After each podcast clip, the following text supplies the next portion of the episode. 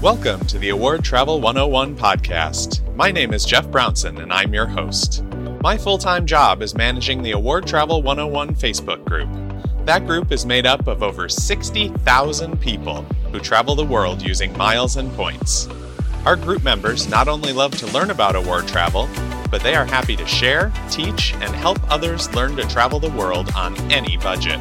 This podcast not only gets into the details of award travel and using miles and points, but it also takes a look at my life running a Facebook group full time and the lives of our members as they travel the world. Before we get into this week's episode, here's a word from our sponsor. The Award Travel 101 podcast is brought to you by Thrifty Traveler Premium. Over 80 international flight deals a month delivered right to your inbox. Never miss a cheap flight or a mistake fare again. Sign up today for free at thriftytraveler.com slash AT101. Thanks so much to everyone for joining me on this first episode of the Award Travel 101 podcast that I'm actually hosting. Although I took the group over, the Award Travel 101 Facebook group, uh, a few weeks ago, actually around mid July, I started working with that. It, the timing couldn't have been worse, and I had an overseas trip for a couple of weeks scheduled. So, a big thanks to Ed Pizzarello for taking over for those three weeks and getting episodes out there so we weren't just uh, didn't go dark for those three weeks and we did have some content coming out to you but i'm back in the country now and i should be able to get some things recorded so when i travel from this point out we're not going to be uh, having as many guests hosts and you should be hearing from me pretty much every week. So for this first episode with me in control i thought what better than to introduce you to my beautiful wife, Chrissy, the new Mrs. Award Travel 101. And we're going to talk a little bit about uh, her background, uh, vacation we just got back from, and a few other things about miles and points and all that kind of fun stuff. So, welcome, Chrissy, and thanks so much for joining me. I'm excited to be here and to record my first podcast. So let's get right into it. Uh, people know a little bit about me from the original episode I did with Richard and from seeing me around the group for the past couple of weeks, but they know almost nothing about you because you haven't been really heavily involved in the miles and points world. You have been a traveler for a long time. So let's talk a little bit about your travel background. When did you first get into traveling? Well, when I was in high school, I went on a mission trip to Zimbabwe where I met this dreamy guy that many years later I got to marry. But that really sparked my love for international travel. The following year, I went on a similar trip to China in the late 90s. And at that point, I switched my desired major in college from biochemistry to international communications. So it's probably not a huge spoiler for people to hear that I was that dreamy guy. I'm not sure that's the quite the proper way to describe me, but thank you for that. And we got married just after college, and we did a little bit of travel after that. We didn't have a, a ton of money for traveling. We hadn't discovered how to travel for much less with our credit card points and miles and points.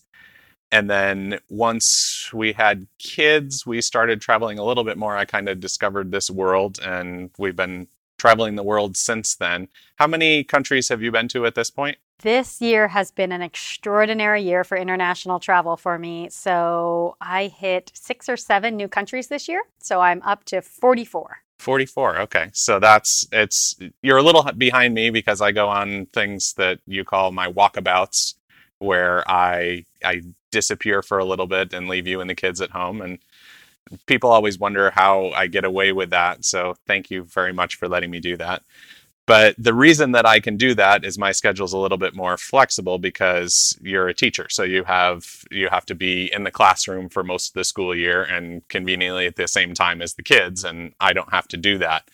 Uh, tell our listeners a little bit about your background in teaching. You're, it's not something that you just got into; you've been doing it for a while, and kind of how you ended up going from that major in international communications into the world of teaching.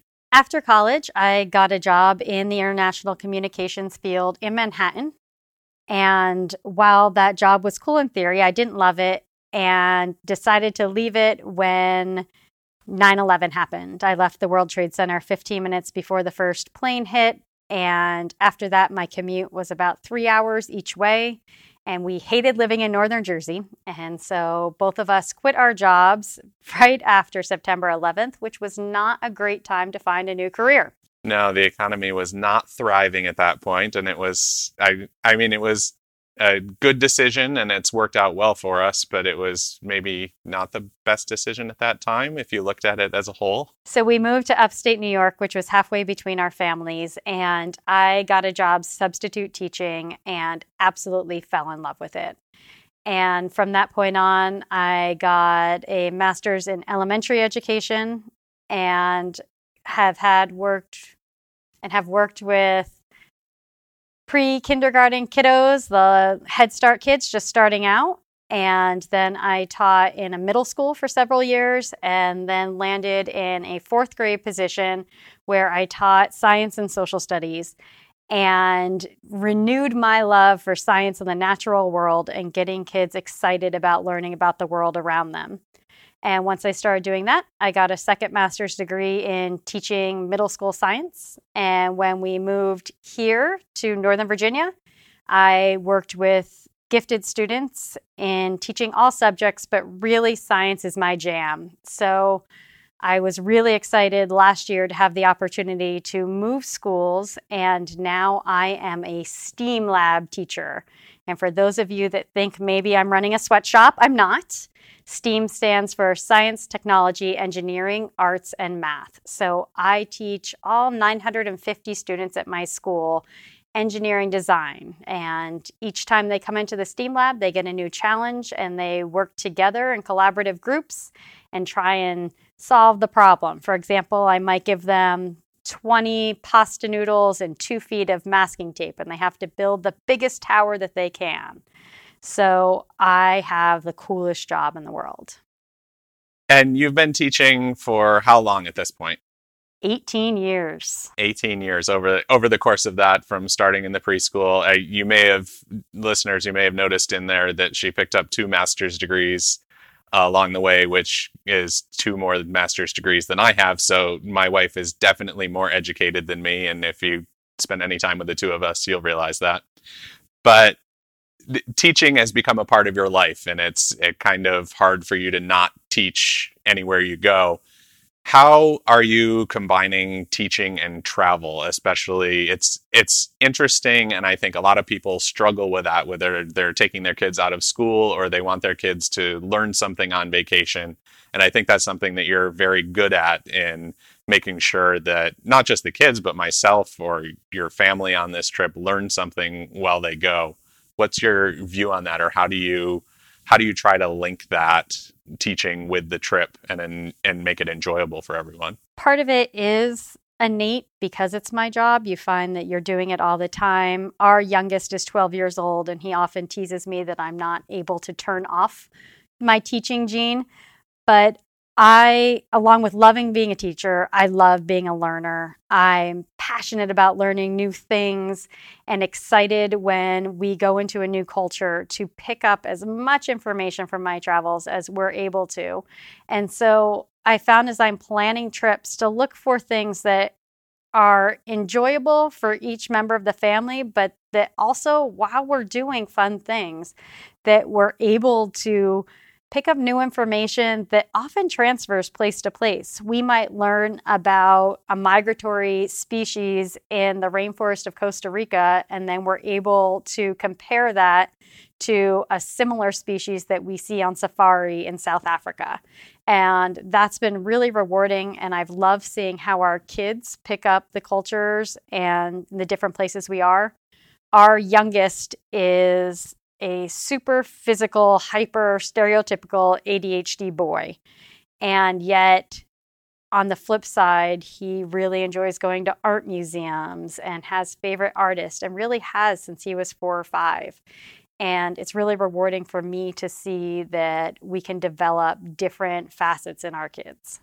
And you don't, when it comes to the education, you don't just end that with the people on the trip, but you're known, especially with friends of ours and friends of mine have, have started um, to become friends with you on Facebook because of these amazing Facebook posts that you do each day of our travels. Can you tell the listeners a little bit about how you put those together and kind of what your goal is in doing those posts. So when I learn new things, to keep it to myself seems selfish. And so I want to, and I'm excited about it, honestly. So I want to share what we've learned and what we've done that day with the world. And so after every day of vacation, I really enjoy looking back at what we did that day, looking through the pictures on my phone. I am not the amazing photographer that Jeff is, but I can take a proficient picture that tells the story. And combining what the pictures of what we did that day with the facts that we've learned, I gather the the information from guides, from reading information at the places, and I am in love with guidebooks. So I have a guidebook for almost every destination we visit. Now, like many people, I also spend hours and hours researching online and we'll include snippets in our itineraries that I take with us and can share with our family.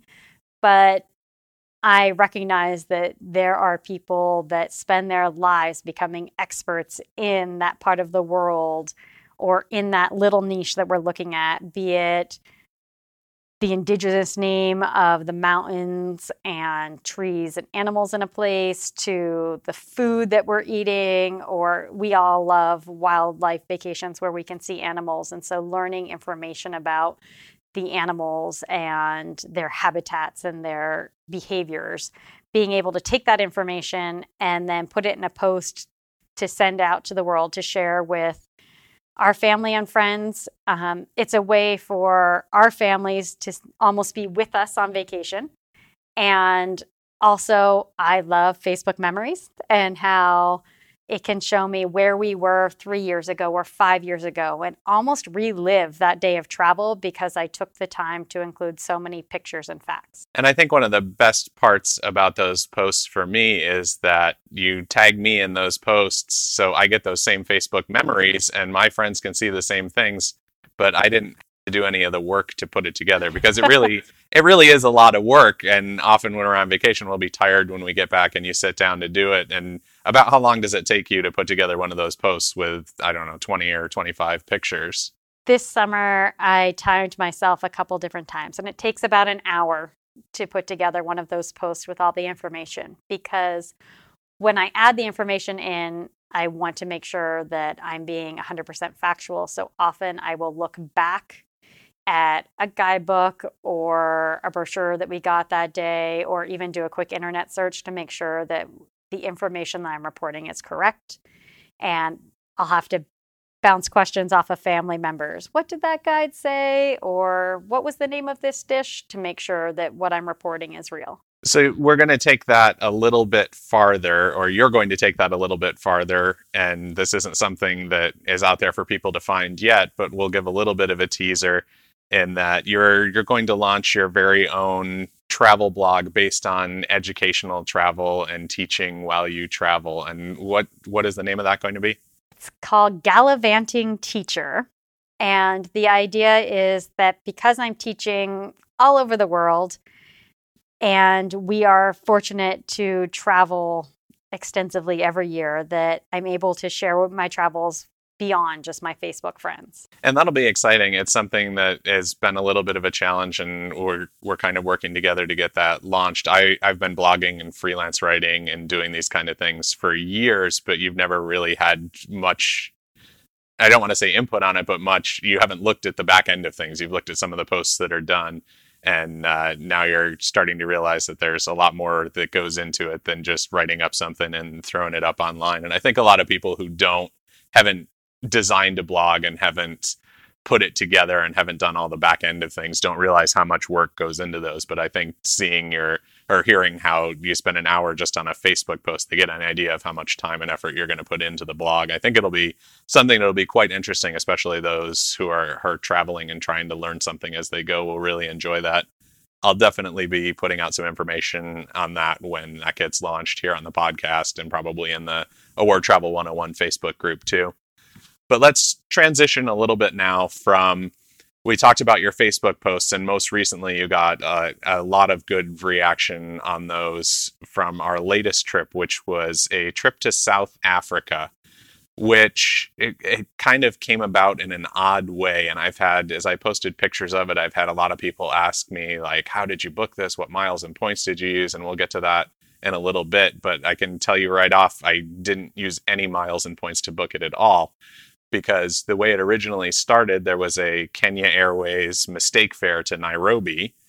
And I booked it I think it was the middle of the night. I was up late for some reason and I booked the mistake fare for myself and for you and then our kids. And then I booked another one for myself with friends. And then the next morning you said, Hey, can you add my family onto that? And I said, Sure. And I did it. And then I think you went to work.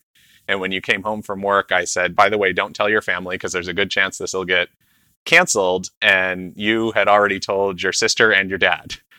Which which means everybody in the family knew. And sure enough, Kenya Airways canceled the fare and we were all sad. But the next time we saw your dad, he said, Hey, uh, what if we just went anyway? And what if I just paid for the trip and we could go and we could we could look into doing a safari on our own?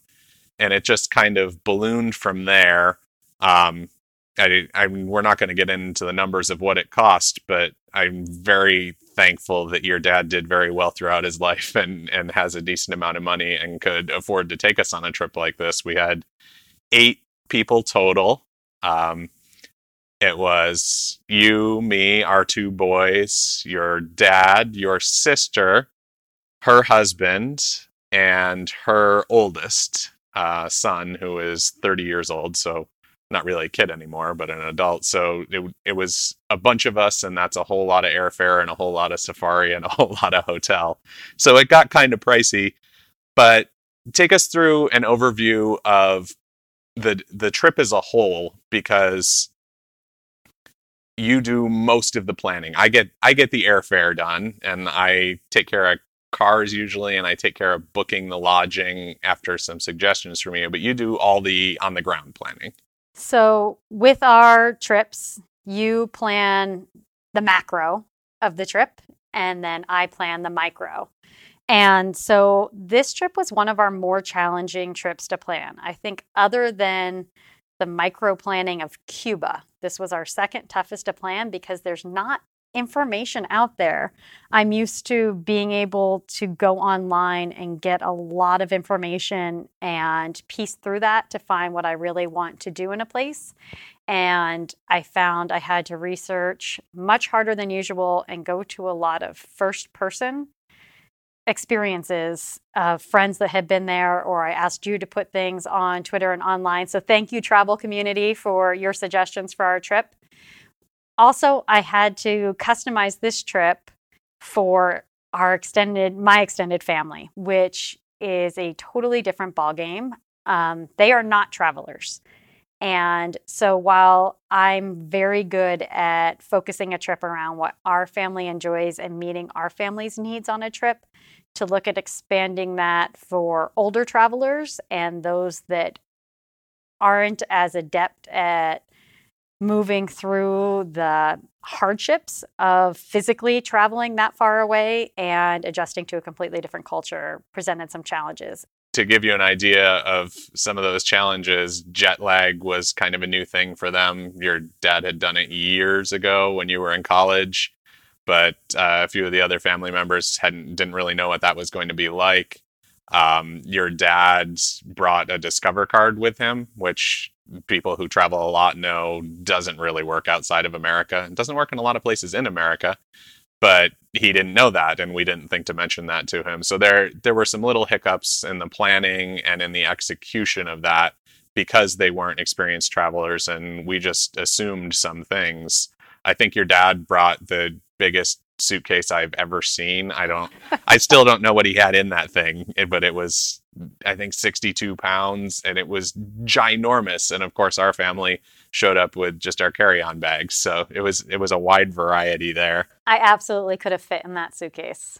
Yeah, I think I, I might have been able to fit in that suitcase. it was, we definitely could have fit the kids in there. You would have fit, your sister would have fit, uh, Jeremiah would have fit. So I think at least five out of the seven of us would have fit in that suitcase if we needed to ship one of us home.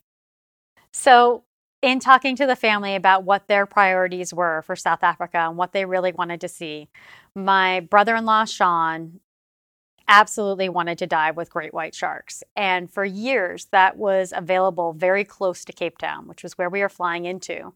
But as I researched it, oddly, there has been an orca predation where the orcas have come in and they are eating out only the livers of the great white sharks. Little Hannibal Lecter there. And so the great white sharks have left the area uh, in around Cape Town and they've headed out towards Mossel Bay. And so we made the decision to travel all the way to Cape Town with a long layover in Doha and then rent cars and drive out to Mossel Bay, where we were guaranteed pretty much to see great white sharks when we did our cage diving. And that's about a four hour drive from Cape Town for those of you doing the math. So we flew from Washington, D.C. to Doha, and then we did a city tour in Doha, and then took another red eye from Doha to Cape Town and then picked up the cars and then drove four hours to the first place we were staying. So it was a, a, a long couple of days of travel, especially for those that weren't really used to that kind of thing. So, our purpose in going out there was to cage dive, and we did, and it was incredible. If you are Shark Week lovers, we got to do our cage diving right at Seal Island. It's the one place in the whole world where great whites breach out of the water as they attack seals. And that was our backdrop as we climbed into a cave, which was incredible for the shark nerds among our family.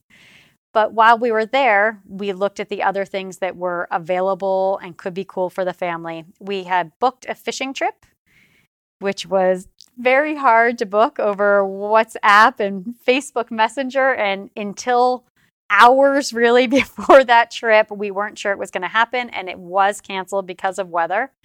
But another cool thing that we ended up doing that was an afterthought that became a highlight of our trip was sandboarding, where you ride snowboards down the biggest sand dunes in Africa. And none of us are snowboarders in the whole family, but all of us found success in doing it and really had a great time. Yeah, and we didn't. I should edit that just a little bit. We didn't ride the snowboard down the biggest sand dune. We did that kind of on the baby dune because they told us if we tried to do that down the big one, we would end up face planting and hurting ourselves really, really, really, really bad. So on the really big dunes, we went down kind of on these acrylic or plastic belly boards um, but it was it really was one of the cooler experiences of the trip and it was neat to be able to to stand up and go down and i think i posted a picture or two of myself and the family on the snowboards going down the smaller slope and then we got to we could race down the bigger one. We only went down that three or four times because the hike up was brutal. Yeah tough to say the least. The sun beating down on us and if if you're like me and uh, my brother-in-law, we're bigger guys, and you would take a step and we're climbing basically back up a sand dune. So you would take a step and then your as you put weight on it, your foot would go down to pretty much where you were. So you almost had to run up it to actually make progress, and it was a bit of a challenge. But we loved Mossel Bay, and then heading back towards Cape Town, we decided to stop for a day in South African wine country.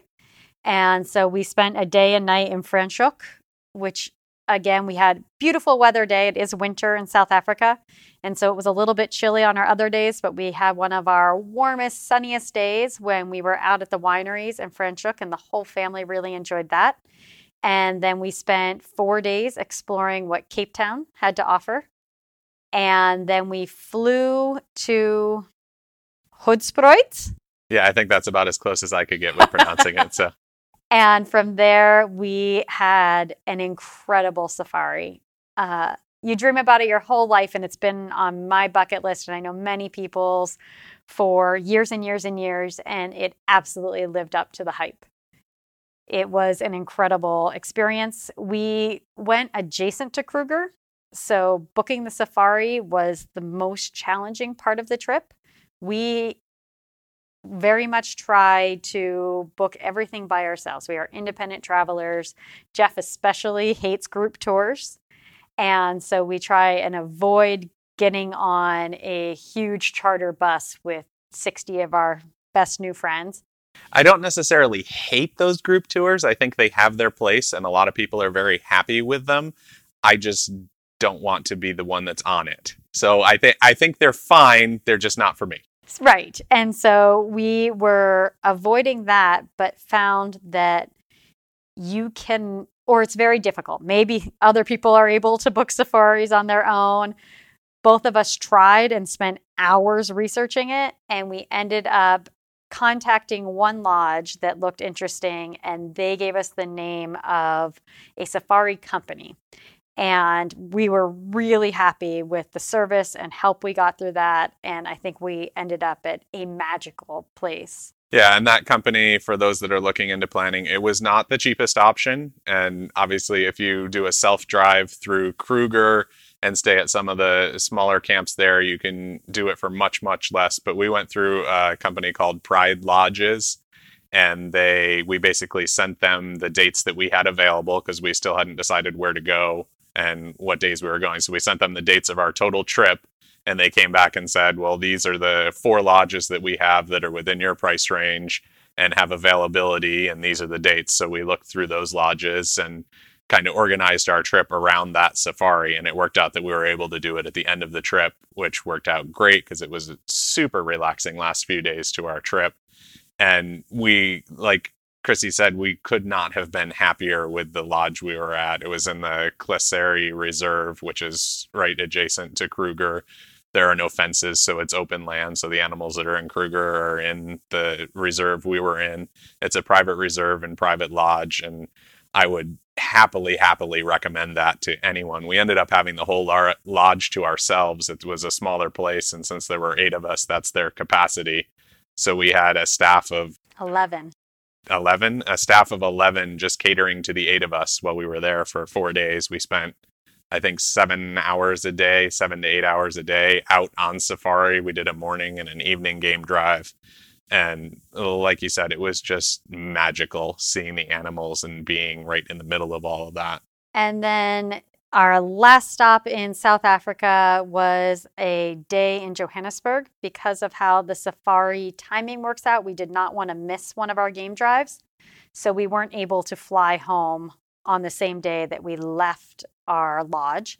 And so that left us with almost a full day in Johannesburg. And so we took the opportunity to go and see the city that both of us had heard about. We both enjoyed reading about it in Trevor Noah's book, Born a Crime.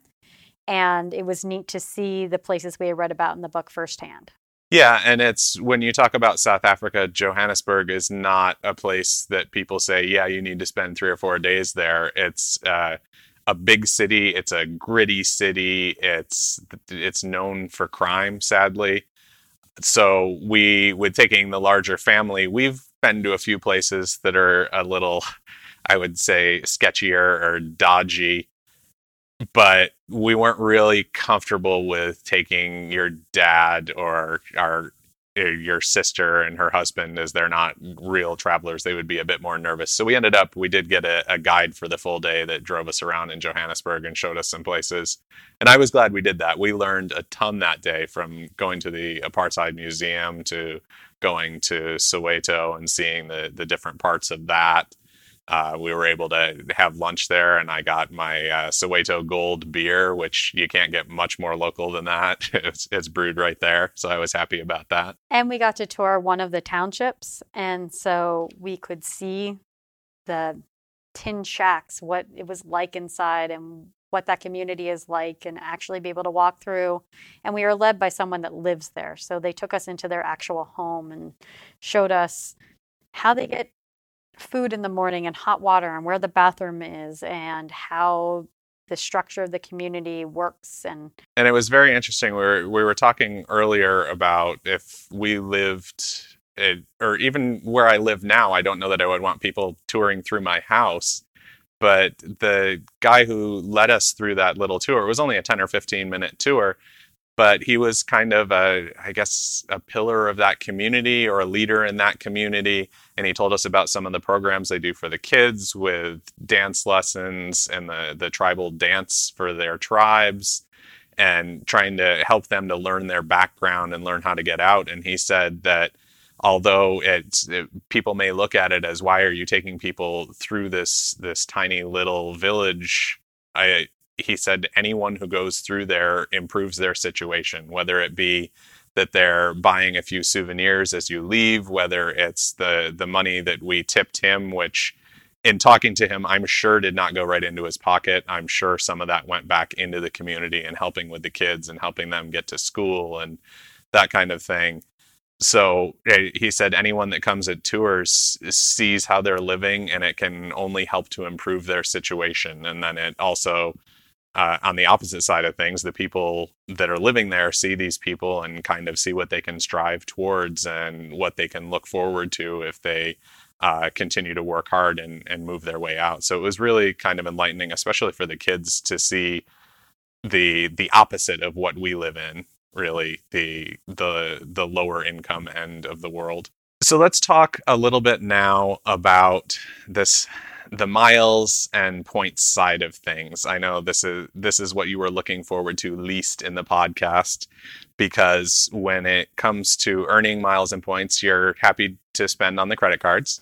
I am excellent at spending on credit cards but you don't really want to do anything else with it. You don't like calling about them. You don't you don't want to have to think about which credit card to use. I appreciate the benefits and the world travel that I get and I love having a valet service where I hand you my wallet and you put in the proper credit cards and tell me where and how much to spend on each and send me on my way. It's really the ideal situation yeah, so that's that gives you an idea of how we do miles and points in our family. But as far as this trip goes, I mentioned earlier that uh, your dad financed pretty much the whole thing. One great part about that is he understands that I've been doing this for a living for several years and we really love collecting the points and traveling.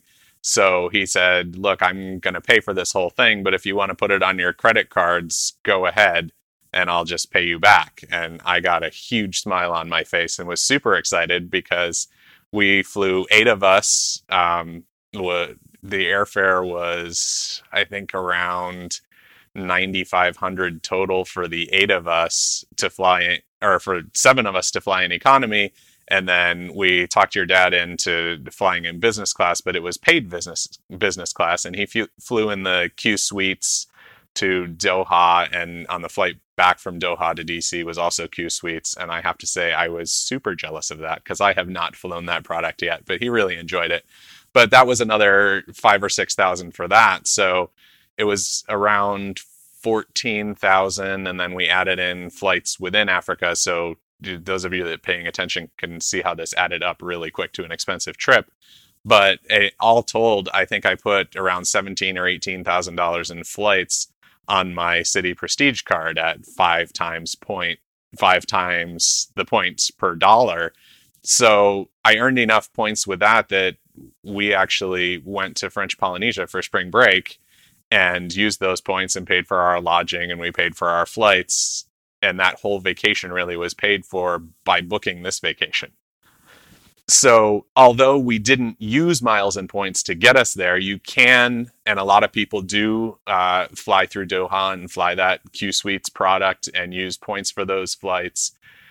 Although we didn't do that we did really concentrate or i really concentrated on that aspect of earning the miles or earning the points for it because i knew that that would take us to other places at other times.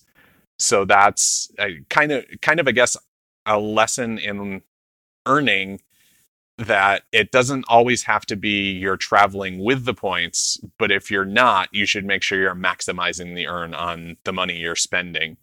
And I did that with uh, the rental car spending, any hotels we were in. We did mostly Airbnbs, but I, I promise you, I, I bought gift cards uh, at office supply stores and got my five times points on my ink card for that and then used that to book the airbnbs. So i really did try to maximize as much as i could how many points we earned from this trip. And it it allowed us to take one other vacation which was amazing. It was just the two of us in uh, Moorea for four nights five nights um, over spring break. And we got to dive with sharks and we got to hike and it was amazing. And it was just because we were able to earn enough points booking this one big family trip.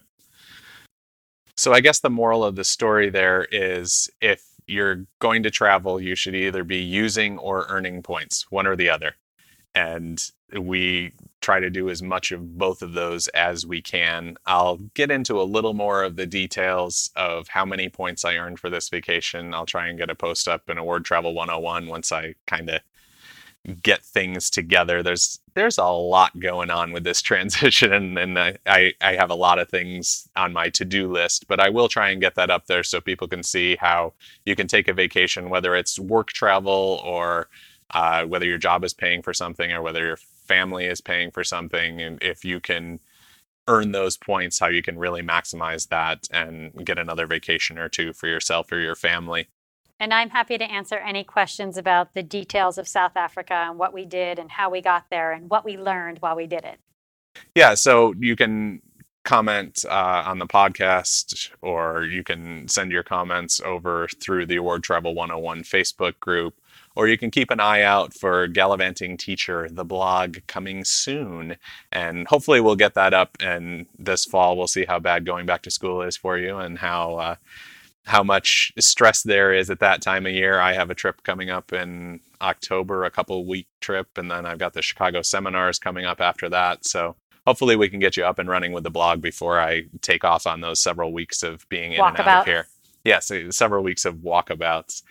But I think that's uh, all we really wanted to touch base on today. You get kind of an idea of the the real driving force or the mind behind the planning of our family trips. And like I said, I do the the miles and points part, and I book the flights, and I book the the hotels or the lodging and I book the cars and really Chrissy is the one who makes the magic happen and lets us have these amazing vacations. So I wanted to introduce you to her as she'll definitely be a part of Award Travel 101 going forward, probably similar to the way Emily Kerr was and she did a wonderful job of popping in every now and then making fun of Richard and I I assume Chrissy is looking forward to doing that same thing to me. Certainly falls within my skill set. Yes, uh, definitely it does.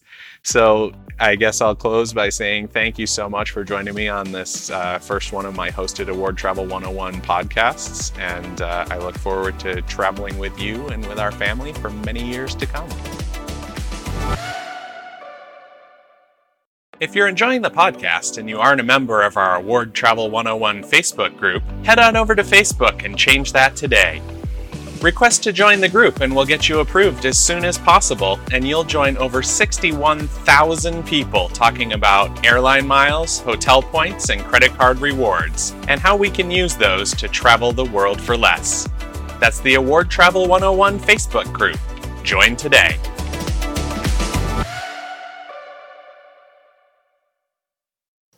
Well, I hope you enjoyed that little chat with my better half and the new First Lady of Award Travel 101, Chrissy Brownson. She'll be popping up here and there around the group as time goes on, and she'll even be coming back to join me on the podcast every now and then. Pretty soon you'll get to like her better than you like me, as most people usually do. If you ever have a chance to meet her in person, be sure to say hello, and definitely say thank you. It's because she works so hard as a teacher that I can do things like drop everything and start running a Facebook group full time with just two weeks' notice. If you enjoy what you hear on the Award Travel 101 podcast, be sure to subscribe so you can get our new episodes coming out each and every week. Also, please take the time to give us a rating or a review. Good reviews will help other listeners find us. Be sure to share with your friends too. If you love to travel, they probably do too. Until next time, thanks for listening, and we'll see you next week.